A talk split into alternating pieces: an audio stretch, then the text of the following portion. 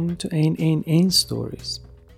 Well, that's just my name, Ain Ain Ain, or Triple Ain, and this is our fourth episode.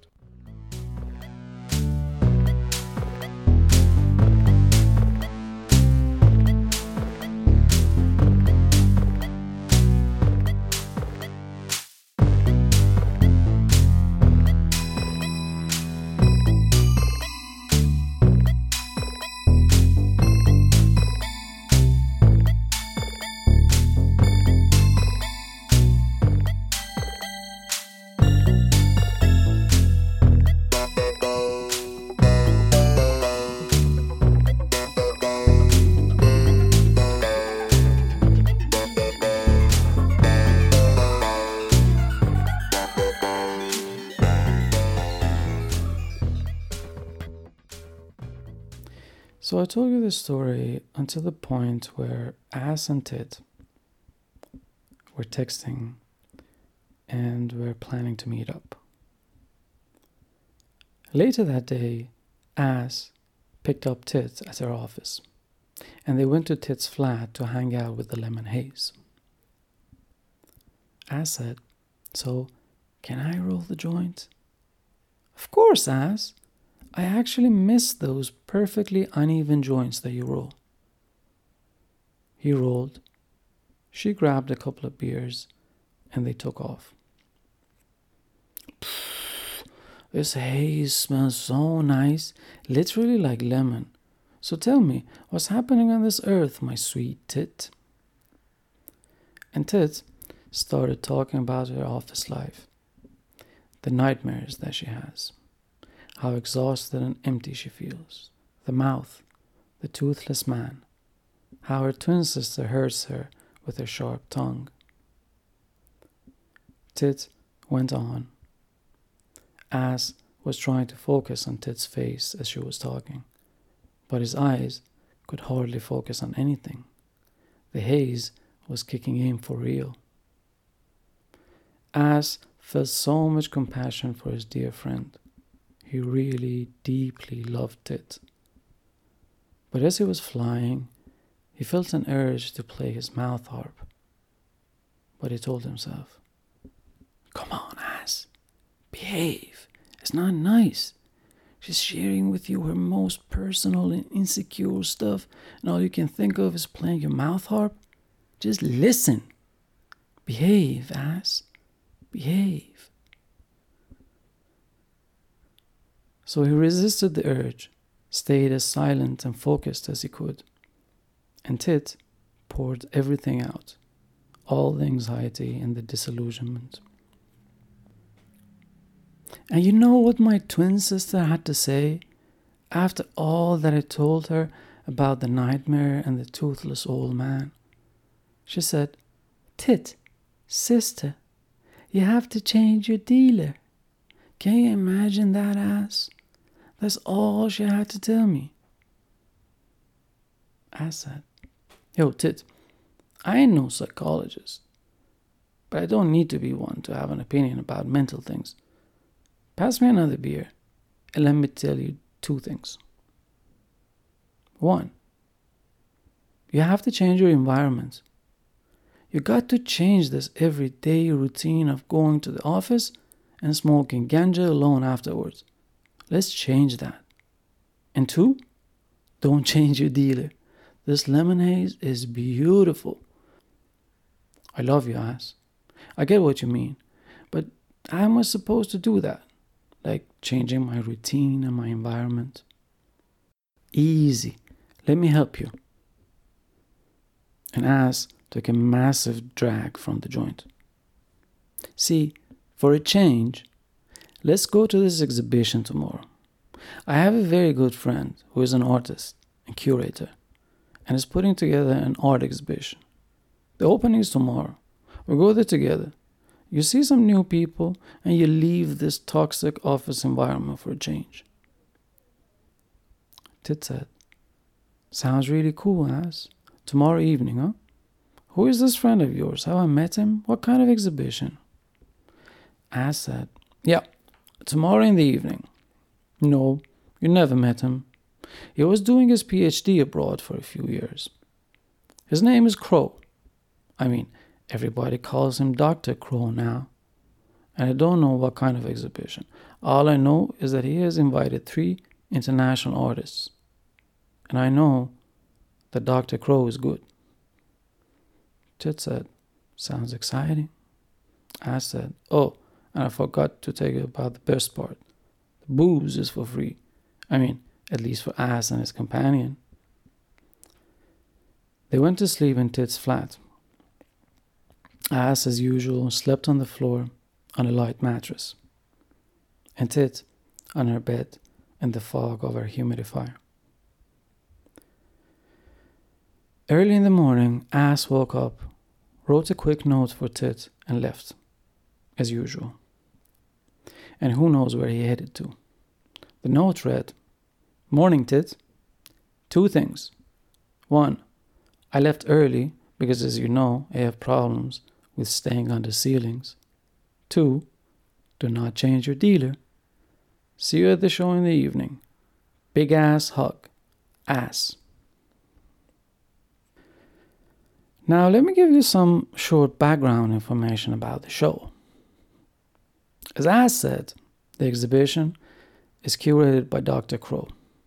He has a PhD in art from Goldsmiths, and most of his research can be seen as contributions to what has become to be known as the post colonial discourse. Dr. Crow works on notions of blackness and otherness, and as a result of that, he has also worked on normativity and whiteness. He takes great inspiration from philosophers in the field of critical whiteness studies.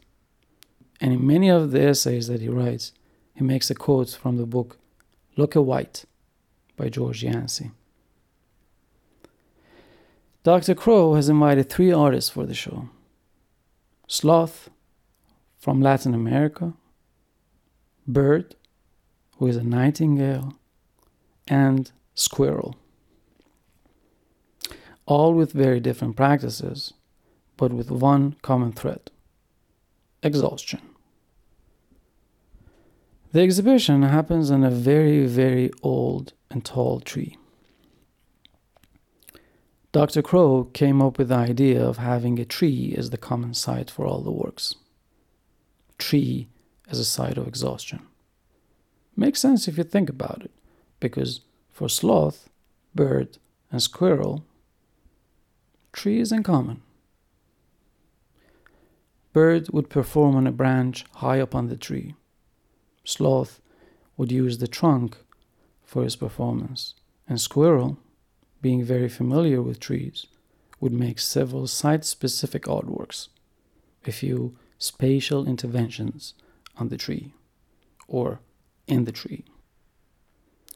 Finding the right tree was part of the research and preparation phase of the project. Dr. Crow flew every day for a few hours, floating in the air and looking for the ideal tree.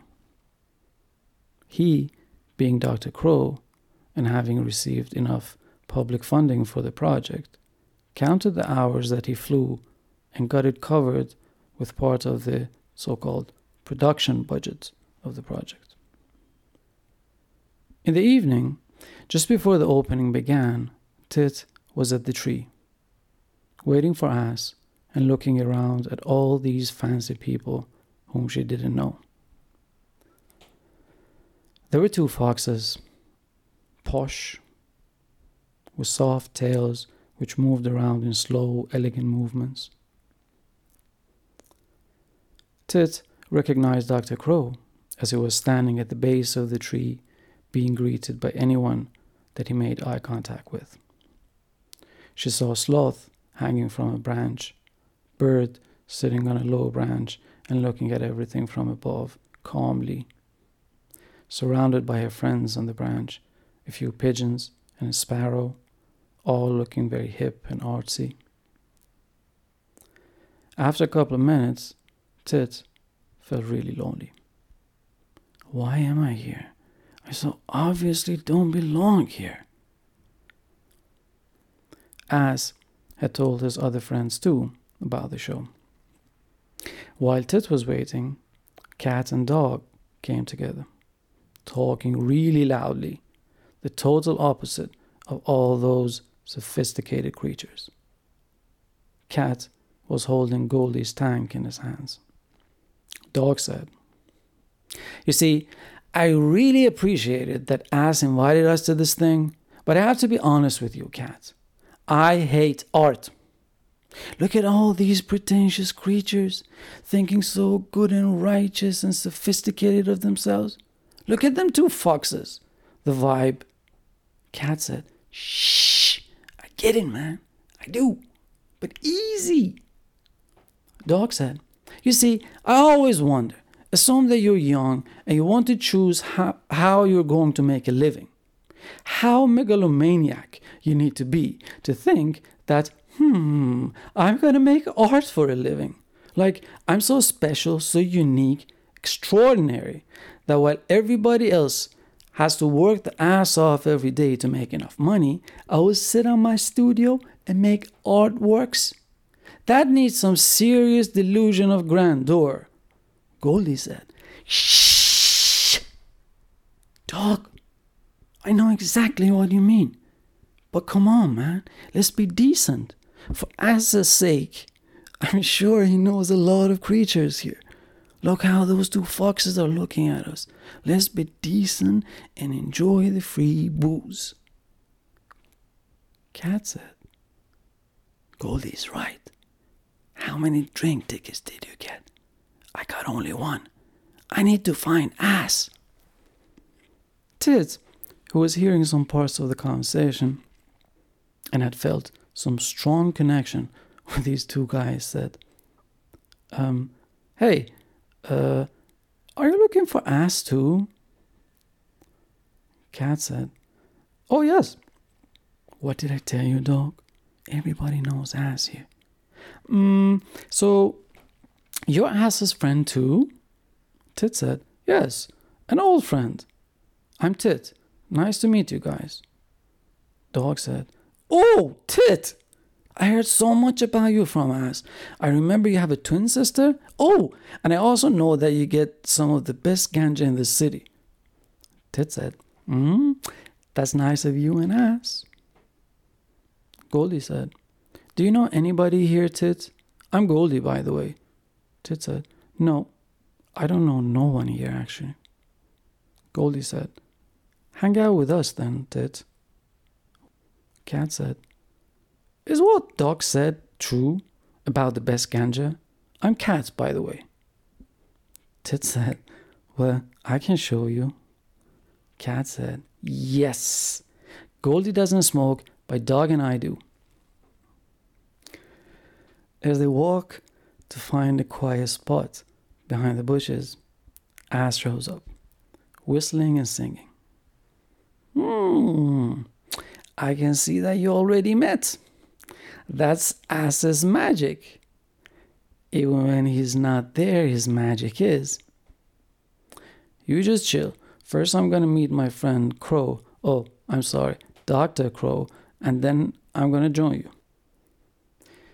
As Tit, Dog, and Ass chill behind the bushes, each with a drink in their hands, and pass the haze around, Goldie swims around in the glass tank and enjoys being outside Cat's apartment. Ass and Dr. Crow greet and hug each other after a long time.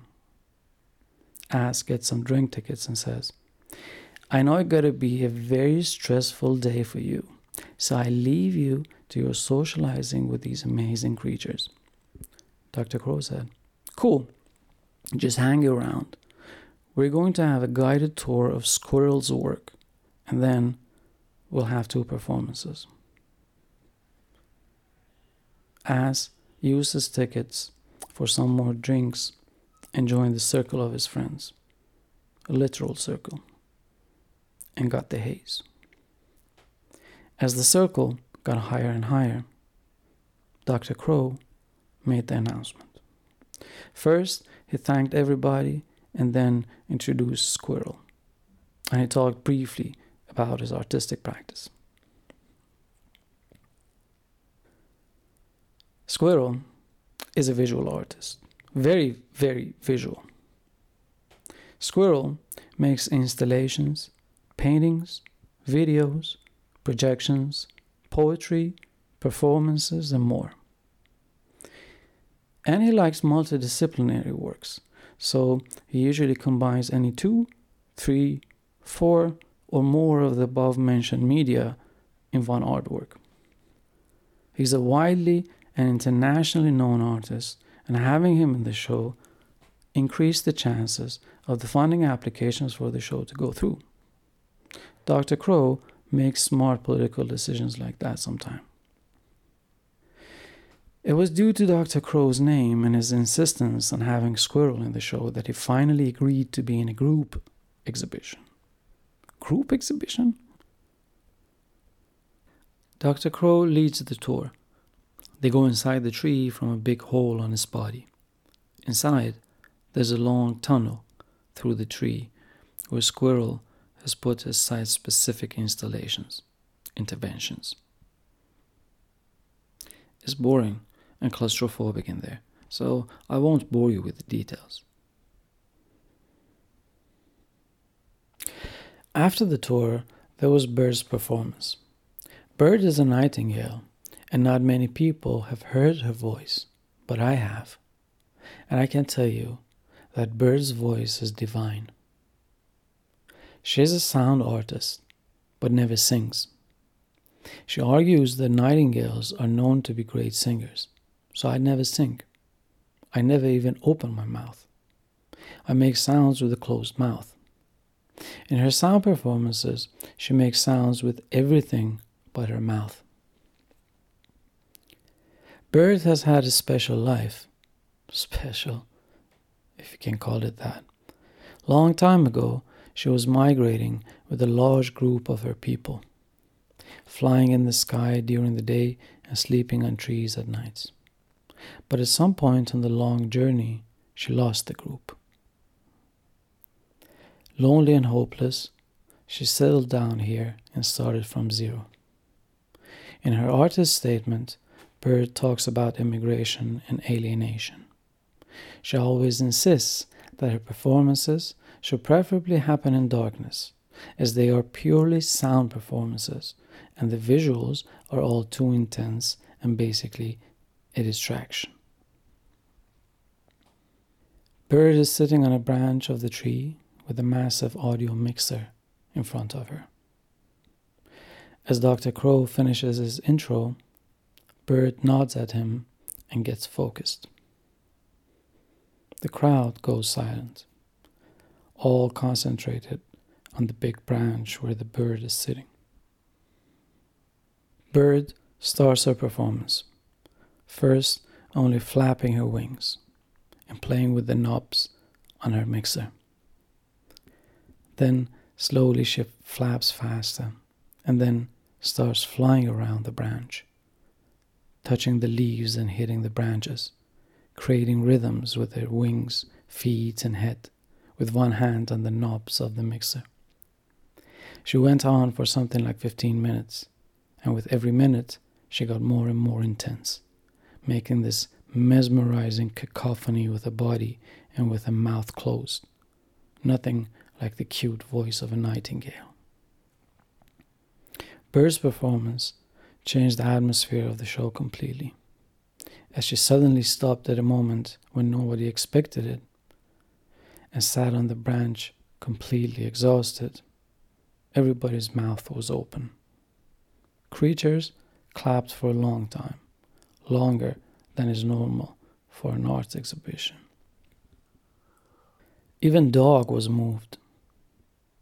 Goldie was absolutely hypnotized by the work, and Tit was feeling so much different than all these past weeks and months. Her anxiety had disappeared, temporarily at least. The best part of the show, though, was Sloth's work. He does mostly performance works and sometimes video. His subject is slowness and inefficiency. He argues that we live in a fast supremacist society, a society that values speed, in which either you are fast or your life has almost no value. For this show, Sloth had created a performance work. After half an hour from Bird's performance, after everybody had calmed down, Dr. Crow announced the beginning of Sloth's performance. Nothing had happened though. Sloth was still hanging on the trunk of the tree, just like before, motionless. After a minute or two, some creatures started to get restless. What is going on? Dog, in particular, was thinking that he could use this work as a proof of his point about art and stuff. At the fourth or the fifth minute, all of a sudden, Goldie shouted, He's moving! Tit took Goldie and moved closer, closer, and closer. Sloth was moving but very, very, very slowly. Sloth was climbing as slowly as he could, and that was his performance work. He kept climbing for the duration of the performance, which for this show was only half an hour, as Dr. Crow believed that the audience would get restless after that. But Sloth has done this performance for two hours before, several times actually. Sloth kept climbing in an invisible way for 30 minutes. Then he turned his head and shyly said, Thank you. Tit and Goldie were breathless. Dr. Crow did some measurements on the trunk of the tree where Sloth was hanging and announced four centimeters and three millimeters in half an hour.